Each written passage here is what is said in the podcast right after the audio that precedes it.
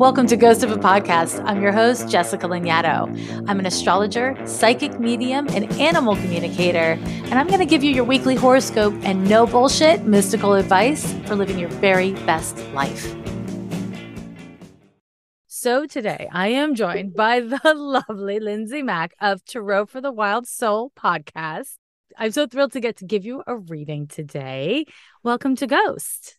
Oh my God. I could not be more delight pleased as punch. I'm so happy to be here right now. Thank you for having me. Oh man, thank you. Thanks for showing up. What would you like a reading about today? Okay, I would love a reading about my roller coaster ride from hell of a postpartum. Mm. Is this your uh, first child? yeah, first and only. Great. First and only. I had a rough pregnancy, even though she was great. My daughter was spectacular. Just the transition, the identity shift, the physical toll was a lot, mental, whatever. My birth was very smooth. Everything was great. Um, and pretty much the moment I got home from the hospital, everything blew up. I'm a trauma survivor. I have a history of mental illness and absolutely knew that I was a candidate for postpartum depression and anxiety. So spent like a year basically building out a support team. Uh, the head of that support team, the two days before I left the hospital, got COVID. Ugh. So all of that, all of that fell apart. Damn. Had to call 911 the night I got home because of an issue I will not mention, but it was in retrospect hilarious, but did did have to call 911. Thankfully, did not have to go to the hospital got an infection a few days later Ugh. had mul- yeah had multiple multiple problems and uh, my postpartum depression anxiety and ocd were they were beyond anything i ever could have imagined and i imagined the worst mm-hmm. um, but then uh, in may all of a sudden out of nowhere started to get abdominal pain went to the er like in the middle of the night had my gallbladder removed the next morning what 10 days later had the worst pain of my entire life, had to call an ambulance, actually went to the hospital and turned out I had a blocked bile duct that they couldn't do anything about for 10 days. Oh. So I'm just cycling through pain medication just to pick up my daughter, literally, and like make it through the day, like turning yellow. Um, eventually had that unblocked. Uh, thankfully, have not had any continued surgeries yet. Let's just put that out there yet. Mm. Um, my PPD and PPA is okay. Postpartum depression and anxiety. I had fibromyalgia, allodynia, chronic pain before, and am just really now in another level of physical pain and health challenges that are very humbling, very mm. humbling. Now, I will say this not that I feel like I have to, but because I want to. Incredibly, and if I were on the other side of this listening to this, I would be like, bullshit, but it's true. I am so in love with my daughter and mm-hmm. so obsessed with being a parent and a mother.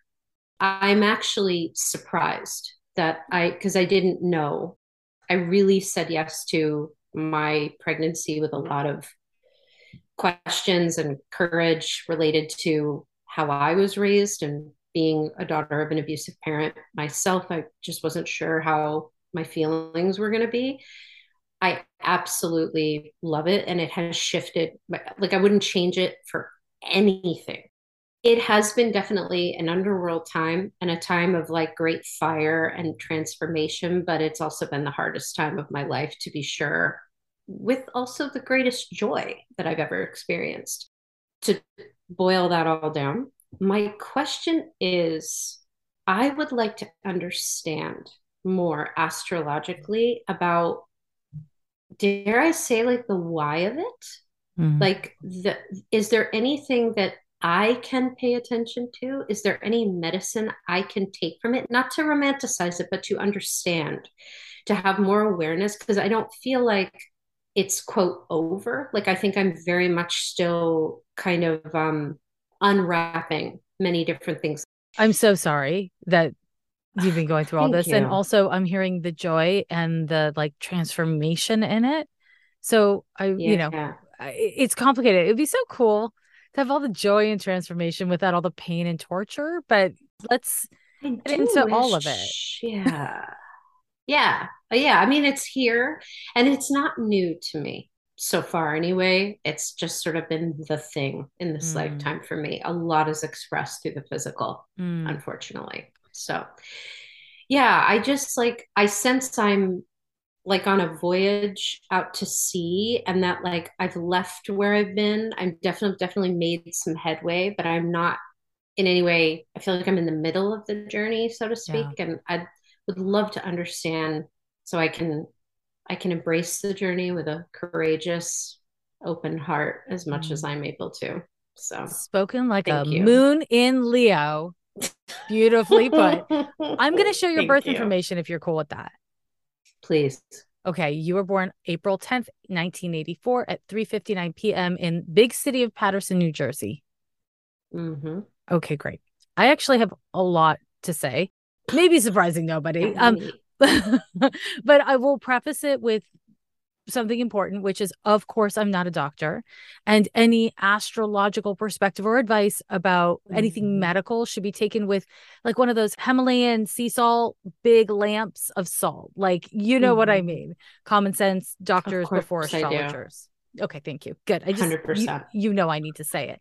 So there's like a lot of layers of what you've shared and and how I can give you feedback. One is that oftentimes when someone comes in with a new baby, the best way for me to see your mental health and your physical health is actually through your baby's chart because that becomes programmed into the baby's chart. Whereas in our adult charts, we have free will, we have transits, but in their chart, we mm. have a reflection of basically the first seven years. Um, and it can really, mm-hmm. it could be mm-hmm. two, the first two years, the first 10 months, but it's up to seven years.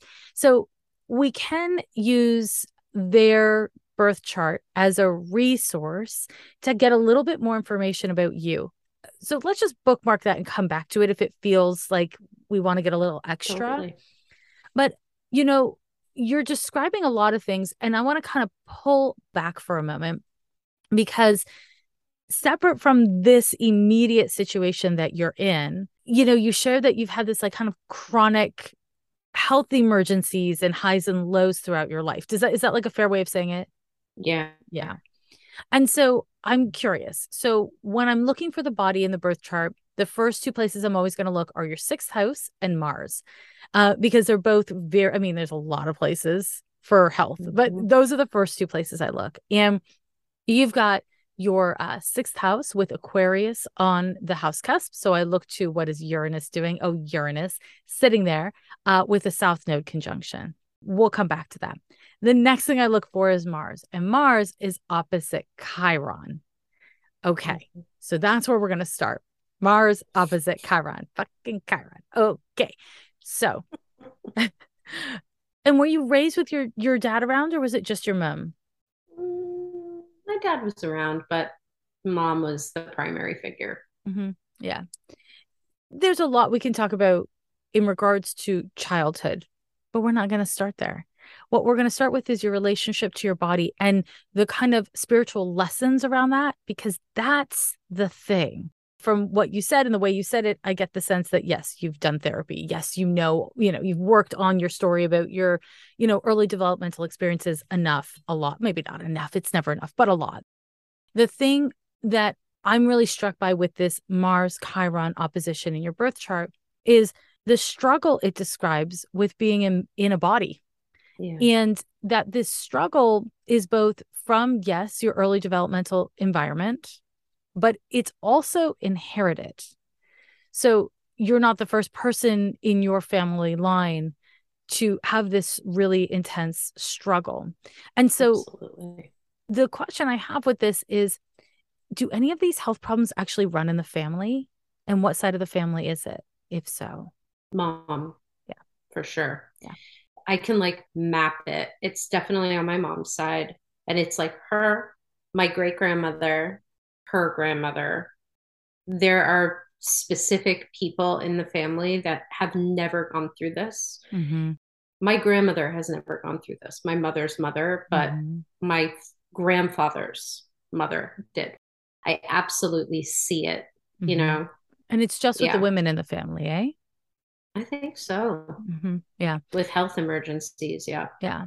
The Mars Chiron opposition can give, doesn't always. So if somebody has this in their birth chart, I don't want you to freak out if you've never had this experience. It's not likely to happen, but it can give these explosive, sudden inflammations. And that's oh, what Mars is related to. And Chiron is just a bit of a gut punch kind of asteroid. What it does is it brings these like healing crises. And mm-hmm. because it's speaking to Mars, it's healing crises through the body. And so if I'm going to kind of start at the end, which is definitely what I'm doing right now, the why is kind of in a way everything in this situation for you at this stage of your life. I don't think I would have said that to you if we met up like 3 years ago, but right now mm-hmm. I would. And that why has so much to do with being in your body on your terms even though it is not always safe. And this is, you know, when we talk about inherited trauma, there's the parts of our uh, lived experience that is, you know, we've had our own individual trauma. We can like track, you know, I walked into a wall, I hurt my toe, boom. Now I'm scared of walking into walls. Okay, cool. But then there's inherited trauma where it's not, you know, we can intellectually track it, but it's not quite the same. And those things are like in our bodies, they're like in our epigenetics. And those things are a lot harder to work with and on because they're kind of in our tissues. This Mars Chiron opposition is one of those things. This inherited trauma of not feeling that you have agency or not having had agency with your body. And a lot of that has to do with uh, in a polarized gendered way. Mm-hmm. Because we have Chiron in Taurus and you know Mars and Scorpio here. I don't know if what that suggests is that through the the kind of like family history of women having this these health issues there's also themes of them struggling around their autonomy within relationships or within the world. But generally we'll see a link there. Does that make sense?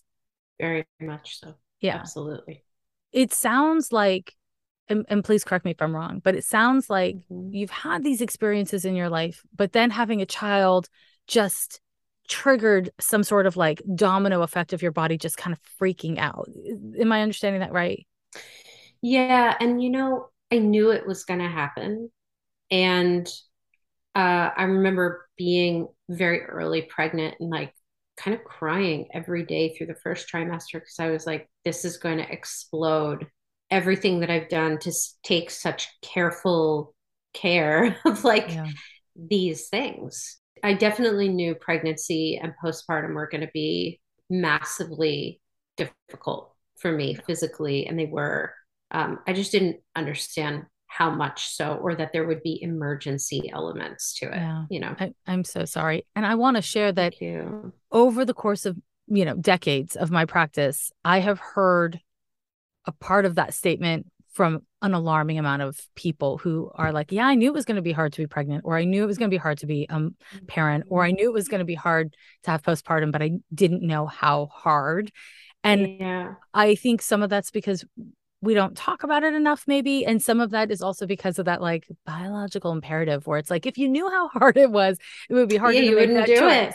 Yeah. yeah. Sometimes you're just like, I'm going to jump off the cliff. I know it could break all the bones of my body, but I really yeah. want to go swimming. And this cliff yeah. looks like fun. And so there's like both of these things. And it's easier to make that assessment when you're not breaking all your bones, uh, jumping off a cliff. Right. So, okay. So, and you are double fire. So, you know, you were going to do what you were going to do. And as you mm, said, it right. wasn't a mistake.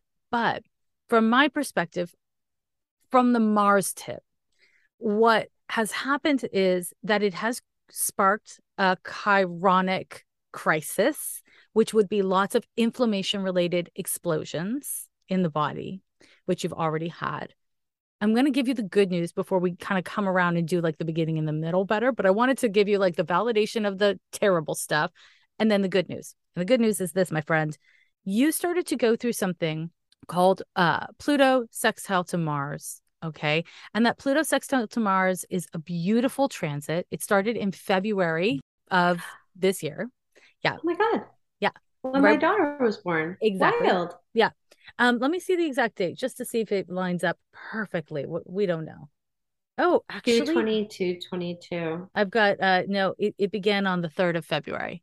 Um wow. yeah. Love so it. this transit is a 2-year long period and there will be some overlap with Pluto forming a trine to your Chiron, um, which actually begins in 2023 and early mm. 2023, and that's two years. So you've got two and a half years ahead of you of this ish. Pluto forming a sextile to your Mars and a trine to your Chiron is a gift because mm. Pluto's never a free pass. Pluto Pluto's just mm-hmm. like you're mm-hmm. going to work. You're going to work. But when it's forming a sextile or a trine to a vulnerable point, what it does is it pushes you off like to the edge of the cliff where everyone else is jumping and it's like, "Oh, look, somebody else fell or oh look common sense jumped into your head now i'm going to pull back from the cliff not that this cliff is the choosing to have mm. kids cliff it's a different metaphorical cliff but you see what yeah. i'm saying it gives you the difficult experience without the difficult outcome and it Ooh. facilitates healing Love so it. exactly me too i was like when i saw that i was like oh i get to give you good news um yeah because this transit and i'm particularly focused right now on the pluto uh, sextile to mars this transit is fortifying for the body. It is strengthening mm. for the body. It puts you in contact with like a random friend mentions a random doctor, and that doctor just happens to be a specialist in the thing that you really need. Like it kind mm. of lines things up for you, which again, it's Pluto, so it's not a free ride. You know, you have to do the work, which you're clearly doing. But it it tells me that you're going to be able to work your way through this. And that is a beautiful thing and that's why i wanted to start at the end like usually i would like kind of end yeah. on the that information but let's start there because mm-hmm. there's other things going on. Before i keep going let me just pause and see do you have any questions about that or does that kind of like make sense? No i feel like that that's lovely and it makes total sense. Yeah. So then that brings us to the rest of what we've got to talk about here. Okay.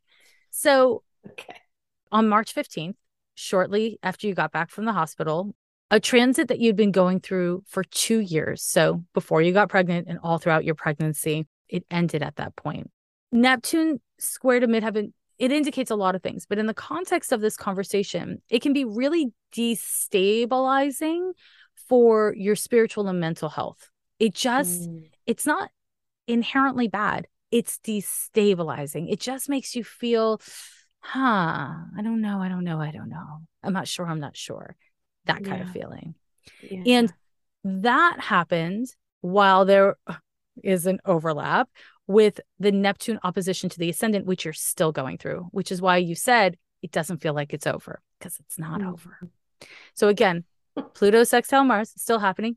Keep keeping that you know front and center in your thinking. Mm-hmm. Slash Neptune opposite the ascendant. It's a once in a lifetime transit and as is the Neptune square to the midheaven. And this one will be over soon, March 11th of 2023. There's going to be after that one little like dribble November 16th through Christmas of 2023. Little dribble mm. through the holidays. That's super annoying. But other than that, it's mm. over March 11th of 2023. Okay. And this transit Neptune opposite the ascendant it's again destabilizing. Neptune makes us feel like I don't know what I'm doing. I don't know if I'm doing the right thing. I don't know who I am. Uh, yeah. It can really weaken the immune system.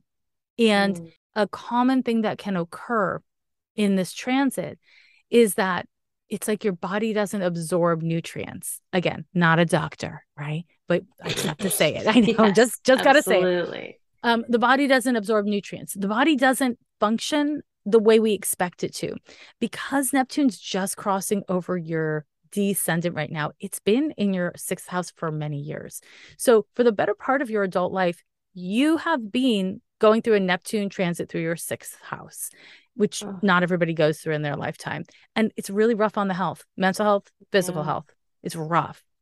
Again, Neptune makes us feel like we're like in a fog or we're like yeah. treading water. And so what Neptune's doing is it's flirting with the cusp of your health house and your intimate relationship house. And that tells me that part of what this period is about for you is being able to have healthy boundaries with people, being mm-hmm. able to ask for help, and being able to pivot. I mean, unfortunately, when you were describing, like, I had the perfect plan, and my perfect person who's going to be like by my side got COVID and I could do nothing and I couldn't mm-hmm. blame anyone. It just happened. That is classic of this transit. Neptune is like, it's no one's fault. It happened. So you're kind of just stuck. What can you do? The reason why this transit occurs is so that we develop better boundaries, right? I have a question when I look at your birth chart if it's really about interpersonal boundaries or if it's more about spiritual and energetic boundaries. My money's on the latter. Yeah, I think you put it beautifully. I would say that it's both, although both have gotten better. I grew up with a person who was in every way, shape, and form a violator a mm. violator of space, of speech, literally someone who would like burst through doors and was capable of anything. Yeah. So I have like my safe little nooks of people, and like that's good for me. Like that is a okay for me. And I feel like having a more semi public career um, I've gotten a lot smarter and a lot cleaner with like, this is what I'm available for. This is what I am not available for. But I do feel like in considering some other extensions of my career, like other things I want to do that just are by their very nature more public than mm. the things that I've been doing. Um, it's been sort of heavy on my heart a little bit. Like, do I actually have the desire? Do I have the ability? Do I have the stamina? Like, I'm so sensitive. Like, I, there's a lot of things that I think it's a miracle I'm even here. But I would say both of those areas I'm still working on. Interpersonal is better, energetic is harder it yeah. is harder. Yeah, yeah, I would imagine. And, you know, I would expect that you've made a lot of progress because this transit's been going on for quite some time. So you've had you've had mm. tons of opportunities. And and we're gonna talk a little bit about those energetic boundaries because I think it has to do, I think it's linked with how safe you do or don't feel in your body, how you greet your body, how you protect yourself from yourself, from the world. I want to stick with this boundaries theme here because Neptune's not leaving you alone, also. Uranus is opposite your natal Saturn, and that won't be over until April 6th of 2023. So you got some time left on that one. Mm-hmm. And the Uranus opposition to Saturn is a very radically different transit, but in a way, it also forces the issue of boundaries, which really has to do with knowing yourself and accepting what you know. And to me, this is a really powerful foundation to having energetic or spiritual boundaries. And it's the one that so many of us who are woo try to skip over and just go to like, what's the tarot card I can pull? What's the thing in my birth chart? Instead of this really simplistic, foundational self acceptance. I may not like it. I may not want it. I may mm-hmm. embrace it. I might not, but it it is the foundation to to energetic boundaries. And what I see in your birth chart is that you are so good at being like, problem, I will lasso that problem. Issue, I will uncover that issue. Like you're really good at like mm-hmm. having a thing and then engaging the thing. Definitely. And that is a gift. It's such an important resource. And I don't just see you do it like um I used a cowboy metaphor. I don't know why I went full like country road, it's not just that. I mean, you've got in your birth chart this beautiful Neptune uh, trine to your Mercury. I mean, you're intuitive, you're creative. Like, there's so many ways that you have these inner resources, and you also prioritize being resourceful. Mm-hmm. Here's the the bummer part: is that you're at the age where you've done such a good job of identifying these parts of you that are so effective, right? You've done a good job of strengthening those parts of you. And there's something that happens uh, somewhere in the mid to late 30s where it's like okay but now now you got to actually create more balance in the nature and bring in to like more of consciousness and awareness the parts that aren't as strong so that you have more kind of resources yeah. and balance and that's really where i see things are at so it's really about for you there's a lot of things that you can do to work on yourself and you know it sounds like you have a really good sense of what they are and they're all wonderful things. And also, I would recommend and tell me, you know, if this is already part of your practice, but creating a practice around just sitting with what is without trying to fix it or understand it. Is that part of your practice? It is a huge part of my practice. Yes. And and one that does not come easily. Yeah. It's been something that's been I would say like since 2018 um, it's been longer than that, but I would say 2018 is when I started to have more acute health issues, more acute pain mm. um, in a different way. And it brought me much more into that space of like, it's really actually the foundation of the way I use tarot is just like, how can we just pull for what is rather than what will be or whatever? So it's a big part of my practice. And it's definitely something I'm working on in therapy where when you find yourself as a survivor of trauma and a lot of dysfunction, like in an emergency situation or in a situation of chaos when you work so hard to like not have chaos in your life. And so I think when those things come in, um, as they will do, we're alive. It's really where the pedal hits the metal to be like, okay, how can I be in the isness of this mm. while I'm like in a hospital bed and like my baby's at home, you know. Ugh.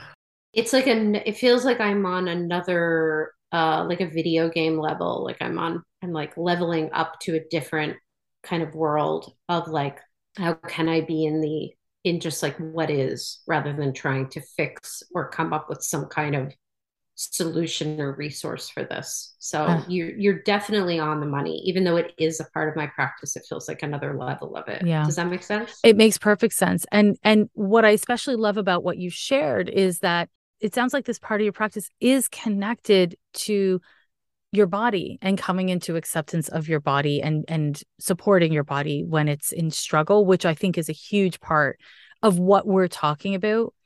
I would say that Okay. And how woo do you go? You go deep woo, right? You you you go deep woo or no? I go I go moderate woo. I'm actually okay. a pretty like critically thoughtful scientific gal. Um okay. I go I go moderate woo, but I also dabble in deeper woo and will happily roll with people who do. So I'm woo flexible.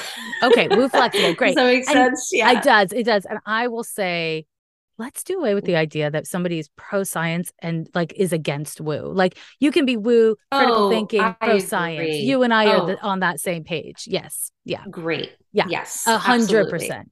Okay. So let me tell you why I asked how woo you go because when I look at your chart and I look at what you're going through, I feel like this is a powerful time for you to do some very kind of grounded woo work with mm-hmm. boundaries because part of what I think is happening for you, and I think chronically happens for you as a survival mechanism, is you're pulling in all the information, all the information available, all the information. You're just like, mm-hmm. you're like a loofah sponge, you're pulling in everything.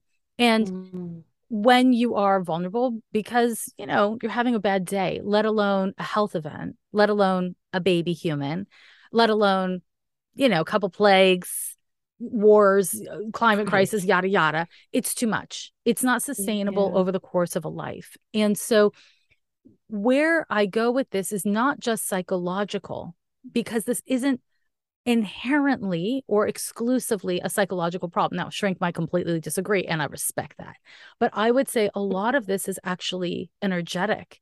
It's about mm. locating your system, validating your your rights your agency, right? We're still mm-hmm. talking about mm-hmm. that Mars Chiron opposition and giving yourself the energetic space like really mapping it out and and there are different ways that you know you can work with energetic boundaries we can talk about them or you may have your own resources or it might be too woo for you nobody no, knows not at all it's not too woo okay that great is not no way okay yeah. great because what i see is the thing that runs through the matrilineage uh although it's not completely matrilineal but it starts it goes through your mom's line mm.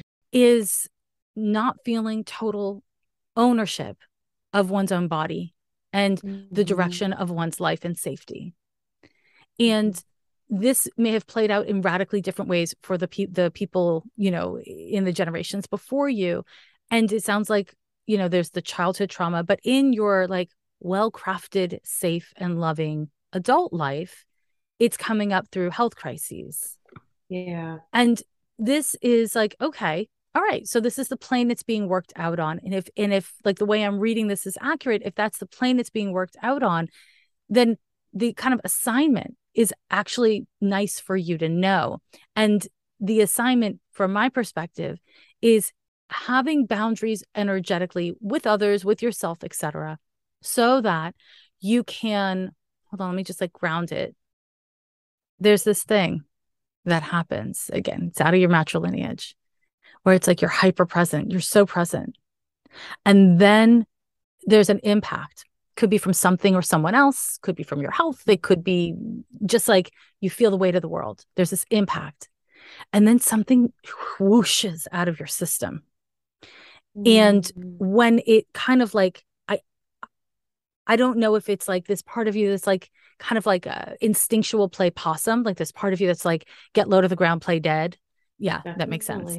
Um, yeah. And your brain doesn't stop. Again, you've got this great coping mechanism, but it's something very core and essential in you has kind of gone offline. This happens to your mom. It's again, it's in your uh family line. And mm-hmm. again, a psychologist might look at this and, and say this is mental illness. I don't say this is mental illness. I say this is like a spiritual condition and it may also be mental illness, but mm-hmm. this to me mm-hmm. really looks very energetic. And I couldn't see it about you until you shared your mom's maiden name. Again, mm. it's out of the matrilineage. It's this this place where you drop off. That's the place to learn how to be. Because it's this place that you are as a means of survival instinctively abandoning yourself. You're jumping ship on a meaningful level. And it's like, well, how do you jump ship on you?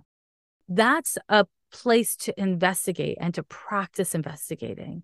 So when you hit mm-hmm. this wall where you feel, it looks like you feel this like kind of disorientation after it happens, just like, oh, I was in the middle of saying something and now I feel disoriented, or I was in the middle of doing something, but something shifted. That makes sense? Mm-hmm. Yeah. When that occurs, if you can, which you won't be able to do in all situations at all times, but if you can, my advice is to name it. And like you can be like, oh, that's Carl call it whatever you want. You can be like, it's that thing, it's Nancy. Okay, fine.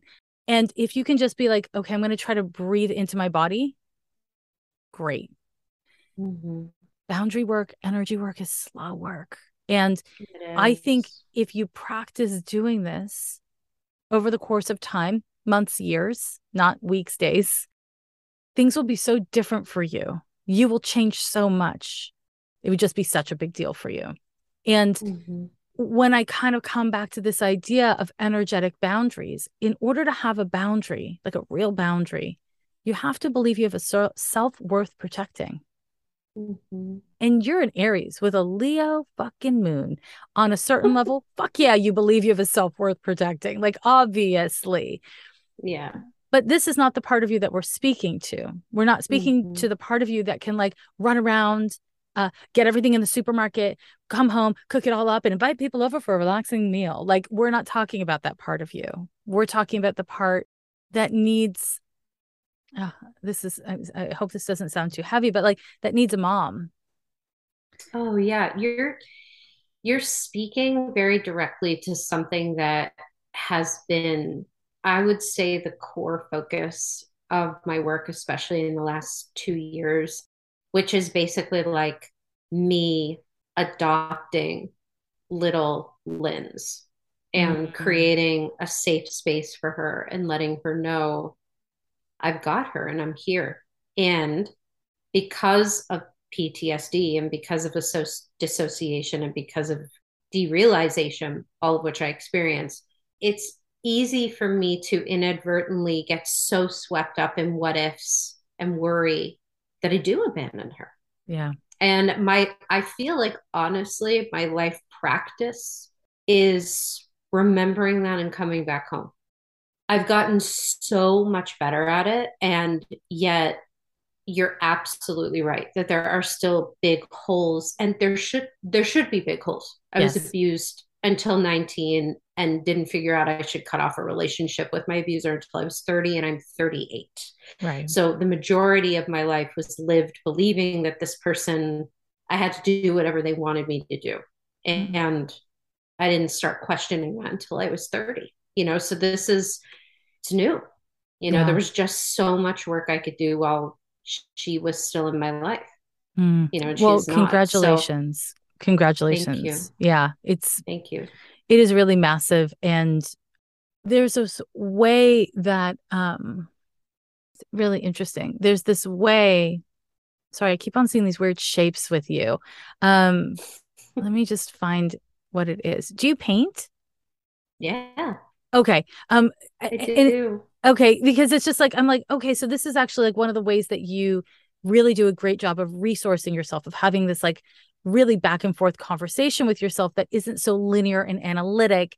It's more spiritual, energetic, emotional.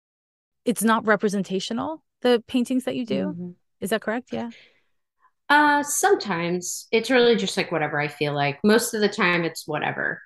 Whatever kind of mm-hmm.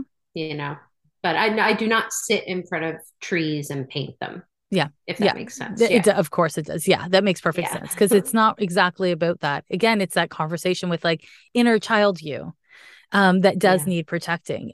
So that brings me back to what I just want to kind of affirm is that grounded energy work to have boundaries with the world, with the people in your life, with yourself, right? Is mm-hmm. really supportive to the body. And it really does look like this journey with your physical health. It's doing this really powerful thing of putting you in some ways really in a seat of agency with your body, which you know easily that could be the opposite um when you struggle when so many of us struggle with health we feel like a lack of agency but this is just like kicking something into gear and it's really transformational so even though I do see that this period is probably going to last another minute. Um, mm-hmm. And if mm. you aren't already doing some sort of anti inflammatory protocols, oh, uh, you are. Yeah. Okay. okay. Oh, yeah. Okay. Big time. Uh, I just, yes, absolutely kicked it up into high gear this week it on another level again but yes absolutely that makes me so happy because that's really at core, I think what your system is needing right now. So I'm glad that doctors have already agreed and you've got like something lined yeah. up for it. Can I ask you a question? Yes, please. Do you feel like, first of all, this is brilliant and you're amazing, and I hope I'm not talking too much, but not at all. My, my question about this Mars Chiron coupling, it makes me feel like, um, okay, there are times when I will move into the full space of doing anti-inflammatory measures i get to a point where flares are down and then i'm more casual about it. And i'm like eh, it's not.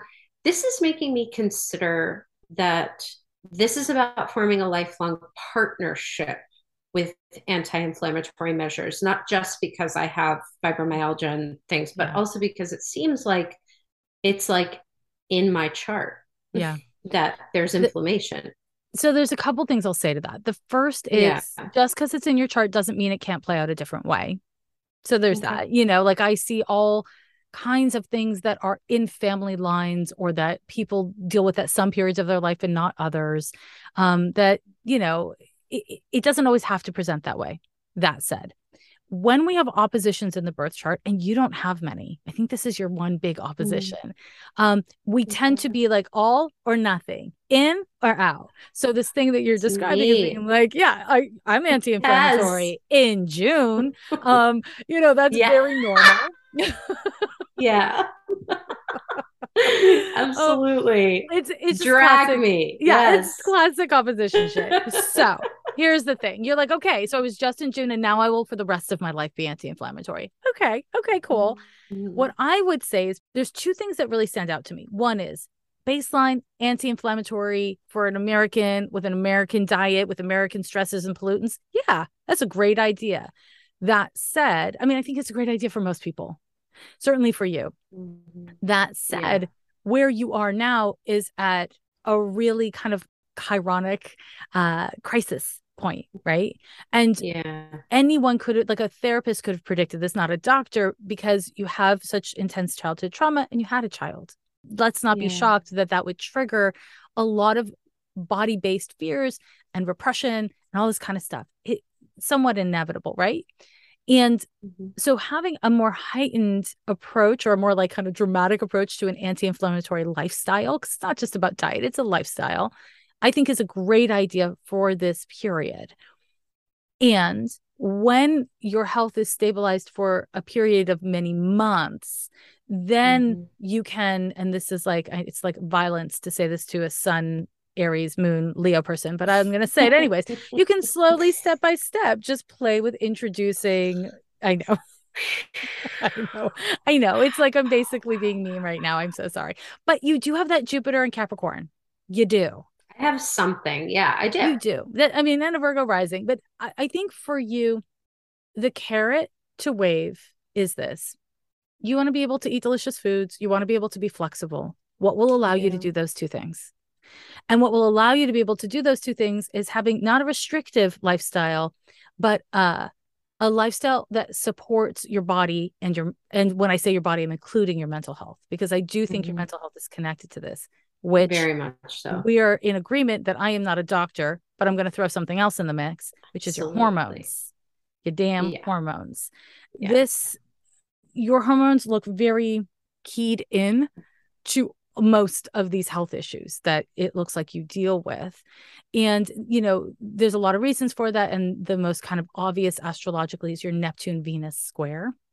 Um, Mm. You've got Capricorn on your fifth house cusp and Mars Chiron opposition ag- again.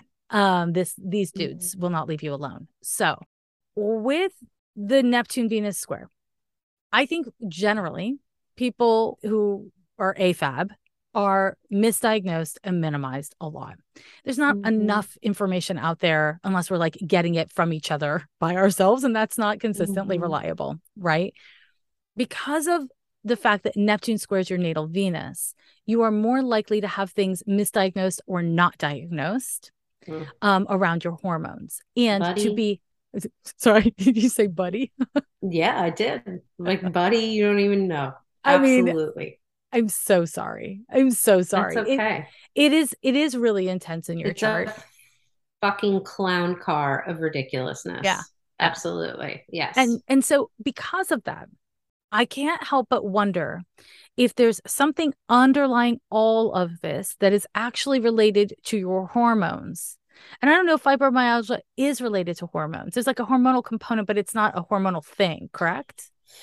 Yeah, it can, um, it certainly is affected by hormones and can affect hormones, but it is Mhm. not hormonally rooted. I see. Yeah.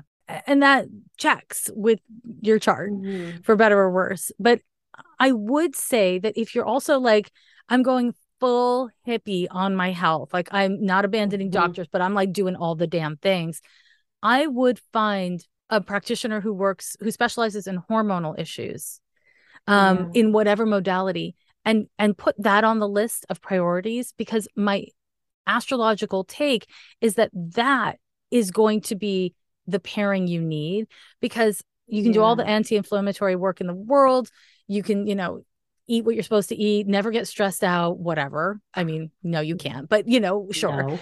but Yeah, exactly. Yeah. but that neptune venus square tells me that your hormones are so sensitive and They because you've got capricorn on the fifth house cusp it tells me that your system's re- response to sensitivity is constriction and so Mm. your tendency to um you know there's a lot of ways this can play out there's a lot of ways this can play out but it's further smoke and mirrors. It's further confusion and mixed signals from your body. So when you go in to your doctor, especially if they're a conventional doctor, and you're like, "Here are all my symptoms," they're like, "I don't, I don't know. Like that's too many symptoms. I don't know what to tell yeah. you." They're too, they're contradicting, and I think that there's like your hormonal system and what it does and then there's your your meat suit's reaction to what your mm-hmm. hormones are doing around and within it and that's where you're getting really mixed signals and where a lot of conventional doctors struggle because they're not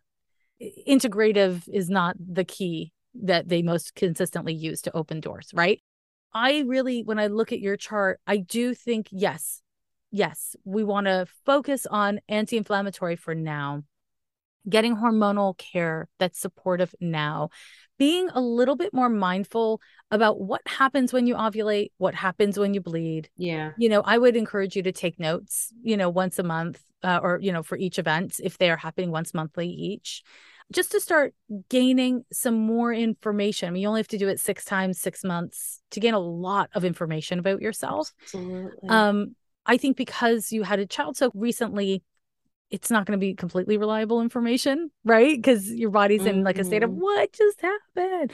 But it will be really helpful because I wouldn't be surprised if part of what was happening is more neatly lined up with your cycles then Definitely. makes sense. Yeah. I, I'll add to all of this that when Neptune fully leaves, it's not fully out yet, but it will be in the spring of 2023 so very soon. When it fully leaves your sixth house, I think you'll gain more clarity. You're going to get more of the benefit of that Pluto sextile to Mars when Neptune's off your buns. Yeah. So that's the good news. It's yeah. great news. Yeah, it's great news. But in the meantime, you know, energy boundaries, hormonal stuff, anti-inflammatory yeah. lifestyle, bada bing, bada boom, bada bing. Mm-hmm. Now, do you have yeah. any other questions? I don't think so. Mm-hmm. I feel like though I'm coming away from this with so much just like hearty nourishment. Damn, it this is so Thank helpful. You. And you know, while you were speaking about uh, anti-inflammatory, because as someone who also has uh, eating disorder, disordered eating, my life has been really legitimately saved by autoimmune paleo protocol. I would mm. um, sincerely recommend it to anyone who is going through some pretty active pain flares. But I like thinking about that as a part of the boundary work. Good. I'm, I'm really so just glad. putting up a really it's linked yeah. for you. I think that this is, is the thing. When you're dealing with like interpersonal drama, your body's linked. When you're dealing with health issues, your relationships are linked. Yeah. Like these things are really tightly linked for you. And it's not surprising to hear you say that in some ways like health crises have saved your life because what they've done mm-hmm. this is classic of that chiron opposition is they've destabilized you to a point where you're like oh shit i'm going to change now like i'm going to yeah. change and that's exactly what was needed and for you hold on there's something in here that i'm supposed to get at Wait just one second yeah take your time it comes back to just choosing to be here in this meat suit. Oh, these yeah. meat suits are such a burden. They're so beautiful. There's so much joy in them. There's so much pain in them. It's just like it's what hard. a mess. Yeah. And yeah. it it is really there's something so important. This is going to seem like I'm going off on a new direction, but it's it feels like it's the same place. There's something so important about developing a relationship with your anxiety that is cordial, which is friendly, which Absolutely. is healthy. Yeah. Yeah. Yeah. And Absolutely. I just, I, it looks like your anxiety is sometimes your system just being anxious, period. Yeah. And sometimes it's your system saying, hey, something's off center, it's out of alignment. Uh, mm-hmm. I'm panicking. What is it? OMG, is the world ending? But there is like this core of wisdom to it. And this practice that it sounds like you're working on, part of this practice is about being able to tolerate the anxiety so that you can listen to the anxiety and that you can understand, oh, this is like, you know, the sky is falling, or this is like something feels destabilized okay, well, that's different. That's actually a little bit of a different messaging. And in the end, when we're activated with anxiety, is not the time to figure out what the anxiety is trying to say. But being mm-hmm. curious is an act of not abandoning. And Absolutely. your Mercury in Taurus can fixate on getting stable before it fixates on being curious. Damn, you're dragging me. dragging me. well, thank you very, so much, great. very much. Very Drag me to hell. It's no, great. It's what's happening. It's what's happening. So um, true. So, so true. And that's the that's the piece right there, right? It's the piece because you you do have a lot of fixed energy in your birth chart, like a lot. Do you have very little mutable, right? And so yeah there's this tendency for you is to like i know what works i know what to do i'm doing it and when it mm-hmm. comes to anxiety that won't work well so there's this thing that i want to say mm-hmm. about creating a cathartic maybe i just keep on hearing the word wild letting go ritual mm-hmm. of I'm not even going to put words to it because it's kind of like it's not, I don't want to get that specific. It's about this way of being that you've held. It's about whatever guilt or anger that you have about the time you lost from your yeah. childhood issues. Yes, it's about your mom, but it's not just about your mom. It's, you know, mm-hmm. it's so much mm-hmm. more. And it's like taking these emotions, bringing them up, kind of allowing them to sit in a stew for a little while and then finding a way of releasing them when your system says yes it's time to release yeah. them i think would be really meaningful for you right now it, may have an anti-inflammatory impact on your system on your physical system and it may not but it certainly would be i think it's time not to do this out of rage although please tap into your rage when you do it but to do it mm-hmm. as a kind of further parenting of like your inner young yeah. self because of all the ways that you've been angry and all the ways you've been generative in response to your anger or your pain this is something different it's just something is this making sense because it's really just standing it, out to me it it actually is and does make sense profoundly more than you know. Good. Okay, good. Really, I mean, it really resonates. I see it's like it's this thing that's missing and it's like mm-hmm. 25 year old you would have done it so different. Oh my god, like incomparable. What 25 year old you would have done with this advice? God. I would never have given this advice to 25 year old you. No. This is only you who's had your DNA changed through having a child. Like this is you're yeah. you're different. You're different. I, I mean, one less gallbladder. Uh, you're different, right?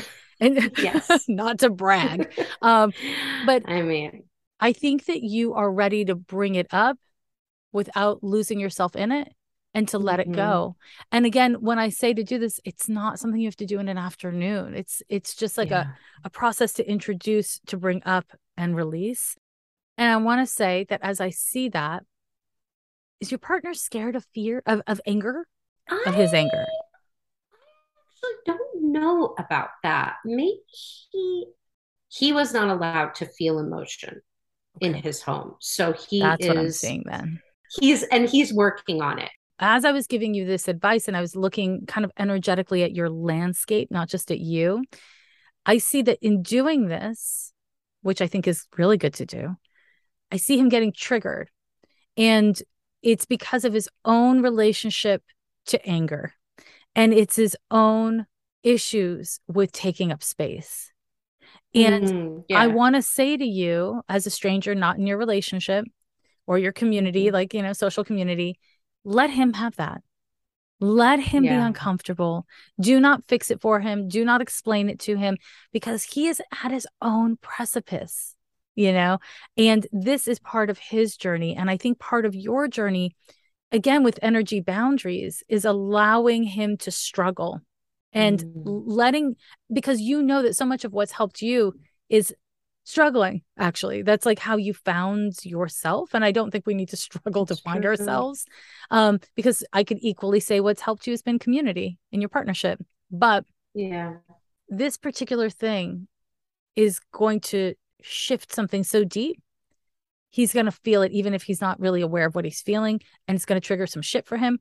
Let it be. And unless he asks for help I wouldn't like push help because you're going to be like, I have all this insight. I have all this energy. Mm-hmm. Let me mm-hmm. share it. And it will feel like flooding to him. And when he, does that make sense? Absolutely.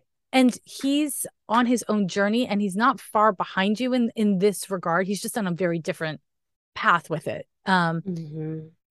And I don't know why that felt so important to tell you, but it, it it's like I, I keep on being shown that he he's going through his own thing trying to find his voice. Yeah, he's doing such a great job. But yeah, absolutely. Yeah. Mm-hmm. Not taking on what people think or how they feel is probably it's not like number one, but it's in the top three for me. Because again, yeah. I was raised by a total narcissist, mm-hmm. total. I mean, the gaslighting was profound. So the idea that I don't have to take on how other people are uncomfortable, if they have an issue, if they have a problem, like it's one of my biggest pain points, stress points. And I didn't, believe it or not, for one second ever consider that it was a part of the boundary work I had to do. Mm. Not for a moment, especially like being a teacher and a facilitator. It's, it's, very hard that line is very thin between mm-hmm wow, this person is coming to me with a very important piece of feedback that is, I must take in, or I must acknowledge, or I must repair with this person, or uh, clarify what I meant. And then other times, it has absolutely nothing to do with me. So, you bringing that down, just thank you to the folks mm. that you work with, and thank you to you for Aww. for bringing that in because it was um, meaning your guides or whoever you work with because it that was incredibly important for me to hear and i would have never thought of it. Wow. That's um so thank, thank you. you. thank you for sharing that. Lindsay thank you so much. Oh i really God. appreciate your vulnerability and showing up. I just cannot thank you for this. Um this was such an exquisite such a helpful reading. You're amazing. Thank oh, you thank you. Thank you so much. I appreciate it The Black Fairy Godmother Foundation, founded by Simone Gordon, is a nonprofit organization created to help Black and Brown marginalized families. This foundation uses the power of networking and social media to connect families in need with people who can help. Visit theblackfairygodmother.info to get more information. Through their initiatives, you can adopt a family by sharing a fundraiser or wish list throughout your community and signal boosting on social media. You can also join the birthday fundraiser, where you use your birthday celebration to make a difference by choosing a fundraiser to promote among your friends and family. Contact the Black Fairy Godmother to receive a fundraiser assignment, learn more information, and support their work. Hello, my darlings. Let's get astrological. So, I want to talk about something that I've actually talked about a fair amount a couple years ago for just a hot minute, which is the nature of transits. If you've been listening to the podcast for a long time, you may remember that for about a year, I did hot takes, which were midweek episodes where I would teach uh, various topics about astrology. And hopefully, if you haven't heard them, of course, you can go back and listen. But the reason why I'm bringing this up is because it's nice to have a little context on what the hell astrology is and what it isn't, right? And one of the things that it is is a resource for understanding cycles that are at play in the world and in our lives. And understanding that every time we have a quote unquote positive or good transit or quote unquote bad or challenging transit, they're just energy, right? They're cycles of development and their energy. There are many ways that energy can play out, and there are many ways that our circumstances, our nature, uh, you know, kind of pair up with our situation. This basically means that there are many ways that a thing can go. You can go through a trine, aka a 120 degree angle transit, aka a good transit, and have your ass handed to you. You could go through a really challenging transit, like an opposition, aka a 180 degree angle between planets, and find that things really come together and meaningful progress is achieved. it's not inherently good or bad. And when we think about astrology, nay, when we think about our lives in terms of just good and bad, we miss out on the present. We miss out on our opportunities. And I think a risk with astrology in general is to essentially intellectualize, to separate ourselves from our lived experience. We're trying to figure out why am I going through this? What's coming next? And obviously, I'm into that. I'm an astrologer. But I'm into that with a caveat, right? And that caveat is when we try to figure things out with our, you know, great and powerful Oz, aka our brains, without doing the work of being present, of using common sense, of being emotionally engaged with our here and now. When we essentially try to project into a future as a way to make ourselves more comfortable in the present, that gets in our way. And so, week after week, you hear me sharing the transits. And a lot of the transits are lovely, and a lot of the transits are challenging. It is easy to hear about the challenging stuff and to think, oh shit, how's that going to impact my chart? Oh my God, things are going to fall apart. Now I'm scared. And on the one hand, hey, that's fair. That's life. But on the other hand, what happens when you take in data, you get flooded by fear, and then you seek to justify your fear by checking it in your own birth chart or whatever else you're doing is you kind of abandon staying with the emotions of it to understand what they're really about right? And sometimes what it's about is uh, I'm scared of the unknown. Sometimes it's I'm scared of pain.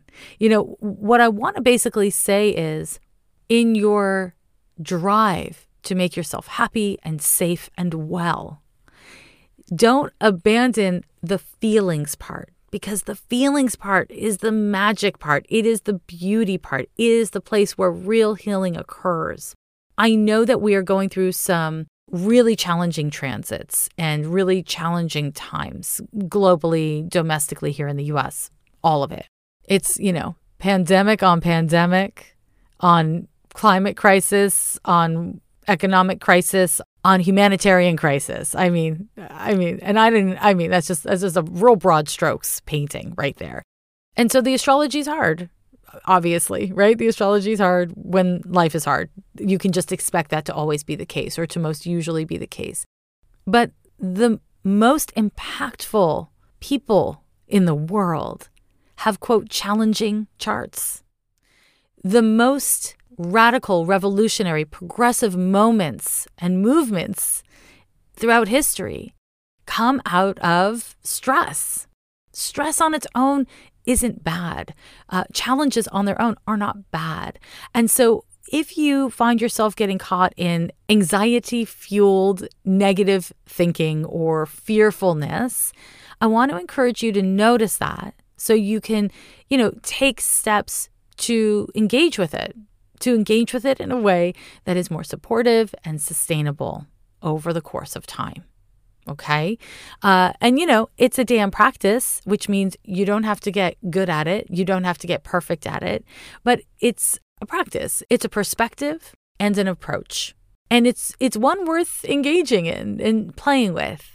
Okay. I guess I guess one last thing I'll I'll just briefly say about this. When you hear me or any other astrologer talking about transits that are oppositions, you can expect the themes to play out in your life or the world around polarization and integration. Okay. Um, there can be projections uh, onto you or from you. When you hear an astrologer talking about squares by transit, you can expect challenges, uh, kind of like you know it's a it's a ninety degree angle, so like sharp right turns and potential for creativity uh, and for things to really come together in a powerful way. When you hear me talking about conjunctions, you can expect those transits are going to bring about the potential for confrontation with the self. So that could come through external circumstances, uh, it could come through having your hand forced, it could come through, uh, you know, personal revelation. But just very broadly, very broadly, I just wanted to share that. Sextiles are a dynamic spark of change. You know, those kinds of transits, they give us a, a little zhuzh, a little spark. And then trines, those 120 degree angles between planets, those transits give us a flow and ease of energy. And so things tend to work brilliantly as they were set up when we are dealing with transits that are trine. Okay. It's just a really very brief hot take, but uh, it's worth sharing. Now to your horoscope. This week, we are looking at July 31st through August 6th of 2022, and it feels worth naming. It's episode 270. Yeah, 270 episodes of Ghost of a Podcast have been dropped. I feel pretty good about it. Anyways, we are looking at the first transit of the week. Now, listen, if you missed episode 269, then you missed me talk at length about the Mars conjunction, Uranus conjunction to North Node. Okay. That will be exact on the first. I will speak on it in a moment. But if you haven't heard that part of the horoscope from last week, I do encourage you to maybe pause this episode, go listen to that, and then come back. Um, you know, if you're in the market, of having a thorough horoscope experience, but that's on you. But I will say that throughout the week, we are going to be very much in the feels and in the consequences of that transit, which kind of puts an unpredictable edginess to the astrology of the week that's just thanks Uranus, thanks Mars. That's what that's what's happening. So I just want to like put that out there. And then that brings us to the two exact transits that are happening on July 31st. Let's just leave July with a bang. Okay. So, on the 31st, we have a Sun trine to Jupiter and a Venus square to Chiron. So, Sun trine Jupiter is a gorgeous, fabulous transit right? It can kick up a sense of resiliency, uh, a feeling of being drawn to adventure and having the energy and willingness to play, to try things out, to see how they go.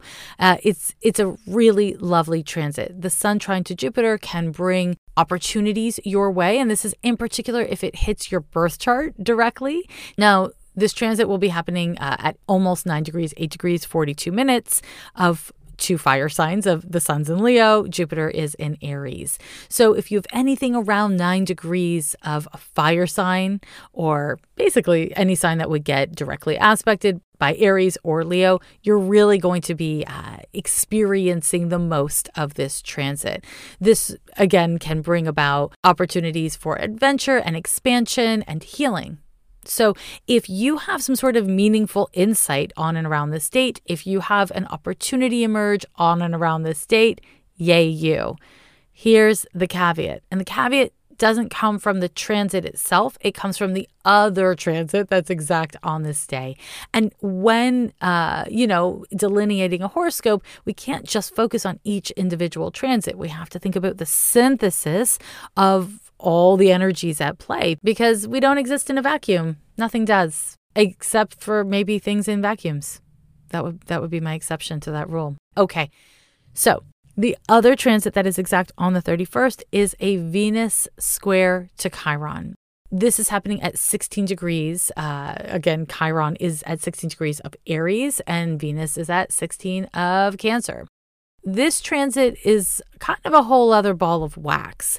It can bring up crises, as Chiron loves to do, in consciousness, uh, self awareness, and therefore your life. This may show up as relationship issues. This may show up as uh, crises around your finances, your relationship to money, what you have, what you don't have. This can show up as crises related to your gender experience or expression, uh, your body image stuff, you know, all that Venusian theme, uh, Chiron is going to bring some sort of crisis around. And from a therapeutic standpoint, this is a kind of cool thing is that Venus square Chiron is not going to bring something up that is perfectly lovely and like smash it to bits. No. What it's going to do is it's going to bring to surface, bring to more awareness what hasn't been working, what isn't healthy or well in your life or within you, or some combo platter of the two. This transit can bring to the surface some sort of difficult truth that needs your attention. And, you know, that sucks. It doesn't feel great. Luckily, the sun trine to Jupiter gives us the kind of wind in our sails. It gives us the energy and the resiliency to cope. It indicates that we are likely to have resources available to us or that we actually remember to choose to use the resources we have within us or in our lives, right? This transit can be really uncomfortable and something kind of essential here is that we are dealing with your agency in a meaningful way. And, and we know this because of all this Aries energy, right? Jupiter and Chiron are both in Aries. And because Venus is in Cancer, there may be a struggle that you're experiencing around feeling victimized uh, or like you can't do it or you don't know what to do, but you're supposed to or you have to. You may be dealing with somebody who is pressuring you, or you may simply be feeling pressured by a situation. It's important to align with your agency. It's staying in contact with your choice. You may not always have a good choice. You may not always have choices you like, but you do have choices most of the time. And that might not be true on all the levels, right? But on a spiritual level, on an emotional level, on a mental level, on a physical level, we have choices. And the more you can be connected to your choices, the choices you're making, and your, your motivations, the easier it is to deal with difficulty. It doesn't make the difficulty go away but it is strengthening, it's fortifying, and it can be very helpful in facilitating your own healing, right? On your own terms, for your own reasons. Agency. So, this fucking transit, the Venus square to Chiron, it's a little bit of a pain in the ass. Yes, it is true, but it's an opportunity for healing. Chiron always brings us opportunities for healing. So if you're dealing with some sort of breakdown, crisis, or issue in general in any of those places, you know, in any of those Venusian places that I've named, tap into that sun trine to Jupiter energy and do your best to align with your willingness to play, to heal, to try and experiment, to participate in a generative way in your life. The energy is there for it even if you're dealing with something that feels really shitty. The reality is, if things aren't well in any area of your life, we need for you to have a crisis. It's the only way to change, unfortunately, or fortunately, depending on your attitude, right? And so, another piece of this is to be aware of your emotional reactions, right? So that you can be aware that you're in a reactive state. When you become aware that you're in a reactive state, it becomes a lot easier, not necessarily easy, but a lot easier to be like, okay, I'm in a reactive state. That's an emotional state. That means I need my emotional tools to support myself and to deal with it. And then when I'm less activated and more centered, grounded, present, whatever it is, then I can deal with the content that triggered such a strong reaction. And through that process, your responses don't have to reflect your strongest knee jerk reactions, but instead, more of the wholeness of who you are and where you are and what you want to be now and in the future.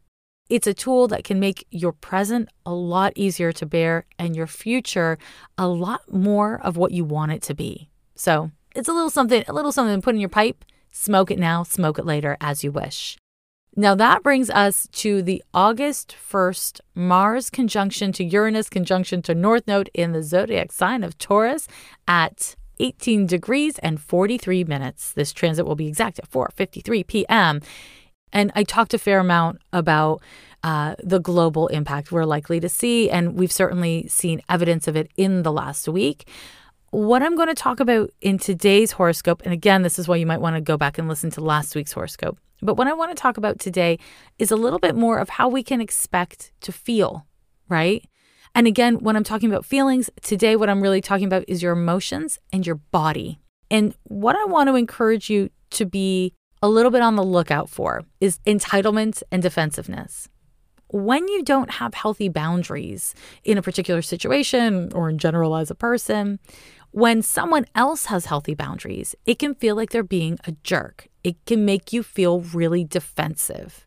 when you don't feel that you have a right to having boundaries yourself, you can express those boundaries or hold those boundaries in a really defensive way because you literally are trying to defend your right because you don't believe you have one, right? And when we behave defensively, or even when we feel defensive, people tend to pick up on it, consciously or unconsciously, depending on a variety of factors. And when other people pick up on your defensiveness, uh, they get defensive or shut down or aggressive or any number of things, but they're not, you know, generally feeling nothing. And you know this because you've been around people who are defensive. And when you're around people who are defensive, you know it makes you feel some kind of way. And you generally respond in some kind of way. So when Mars and Uranus meet up, with the North Node in Taurus, we are likely to be feeling a little extra on edge, a little extra defensive. And for any of us, which kind of includes most of us, uh, who struggle around boundaries, like what's the right amount of boundaries and how do you stay emotionally present while having them? And how do you not be defensive when you feel like somebody's trampled on your boundaries, whatever it is this may be extra intense because that struggle that we have with boundaries um, and with entitlement can lead to acting in ways that come across different than you hope and work counter to your aims, which is part of why this transit can be associated with accidents. You know, you're pissed off at your bestie for doing whatever and you, instead of expressing it to them you walk into a wall in your bedroom or something stupid like that. And this happens because when we don't experience and express our feelings in our bodies we can act out unconsciously. And because uranus is involved it can lead to accidents. But it's really about being in a state of disconnect from the visceral part of our will. And it's important to develop a relationship with ourselves that allows us to stay present with restlessness, with irritability, with frustration, uh, with egoism. Staying present with these emotions is really an, an important skill to have so that we can respond to them in healthy and sustainable ways. And so I want to encourage you to, you know, be aware of that. And you know what? Maybe you're perfect. I imagine you probably are, that this is not your problem, but you're going to be dealing with somebody else who isn't perfect and does have issues with this. And so you might be tra lying, you know, living your best life, super woo, super healed, but then you have to deal with some jerk uh, in traffic or, you know, at work or whatever who is not in any way aware of their ego energies and is acting out. And when that happens, you know, you've got a confrontation with self. As I mentioned, it's a conjunction. Conjunctions tend to foster uh, confrontations. How you choose to respond to your reactions is a really powerful thing to consider. Now, to make things a little more complex, this is all happening in Taurus. Taurus is a fixed earth sign that is ruled by Venus. And what this means is that uh, it can be a little people pleasing. So, smile on your face, but maybe like secretly holding a grudge forever. And I'm not talking about sun in Taurus people because I don't like to sun sign uh, stereotype. But these are the energies of Taurus, right? Of the zodiac sign of Taurus. And so part of all of this stuff I'm talking about has to do with your willingness and ability to not always please people. Can you tolerate it that someone doesn't like you, that you don't get along with someone, right? A lot of us get so fixated on what does this other person think about me? What does this other pe- person feel about me? That we stop putting energy into what do I feel about them? What do I think about them? If they don't like me, whether it's a good reason or a bad reason or a confusing reason, if they don't like me, what does that actually mean about me? A lot of times it doesn't mean anything about you or it's too mysterious. You'll never know what it means, right? So, this is a really good time to investigate your ego, Mars, and to find yourself, to truly find yourself, your individuality in a healthy way within it. Uranus, right? And this is happening on not just a personality level, like a situational level, but there's an evolutionary zhuzh to it. Thank you, North Node. So it's a lot. And you may be feeling really overwhelmed. And if you're a person who's super uncomfortable with being overwhelmed, if you're not super body based, if you're not comfortable with anger, and any of those Martian feelings, you may feel exhausted. That's not technically what the transit's about, but this is like a way that humans respond to certain kinds of emotions, and therefore it's what is likely to happen for many people. Feeling exhausted, feeling demoralized, again, feeling victimized, uh, feeling like you don't have options. So we really want to align to the best of your ability with your agency. And the good news is this transit is, you know, it's a very fucking powerful transit, TBH, but it is overlapping with that July 31st uh, Sun trine to Jupiter. And that's good news. That's a resource you want to tap into to the best of your ability. Resiliency, a willingness to try things. You don't need to be perfect in order to be on the right path, to be pointed in the right direction. Failure is truly only failure if you don't learn anything. And I know that's easy for me to say, but at the end of the day, it's real. It's true. So, okay, last little bit I'm going to say about this.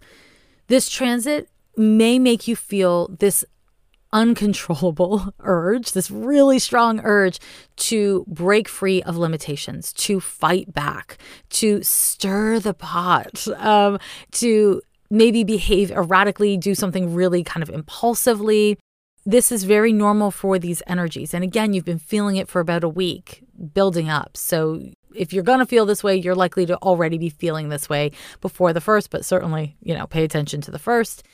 And I want to say it's not a great time for taking risks just because Uranus is so erratic and Mars is so egotistic that your your passion and your drive can careen you into a wall a little bit, right? And so if you can exercise some caution, that's not a bad idea. It's just not a bad idea. There are certainly situations that are safe and you know you've you can assess the risks and they're great for taking leaps. If it's kind of like all of a sudden, you know, somebody looked at you sideways at work and you're like, fuck this, I'm quitting my job. Yeah, maybe don't do that. Give it a, give it a week. Let this energy ease and see if you still feel that strongly you know? Uh, don't blow up your life is what i'm trying to say. Don't blow up your life. That's that's i mean it's just good advice you know? Astrology or no. Okay on the second, we've got two more exact transits, and these are sextiles, aka 60 degree angles. Venus in Cancer is forming a sextile to Uranus in Taurus, and Venus in Cancer is also forming a sextile to Mars in Taurus. And for my astrology nerds, this makes perfect sense because on the first, Mars and Uranus are conjoined. So any transit that is exact happening to either of them the next day would happen to both of them, right? We got that math on. Excellent. So Venus in Cancer, sextiling Uranus and Mars is a wonderful transit to have overlapping on the first and exact on the second. And that is because Venus is diplomatic, Venus is relational, and Venus in Cancer cares a lot about how you feel and about how I feel and how safe things are.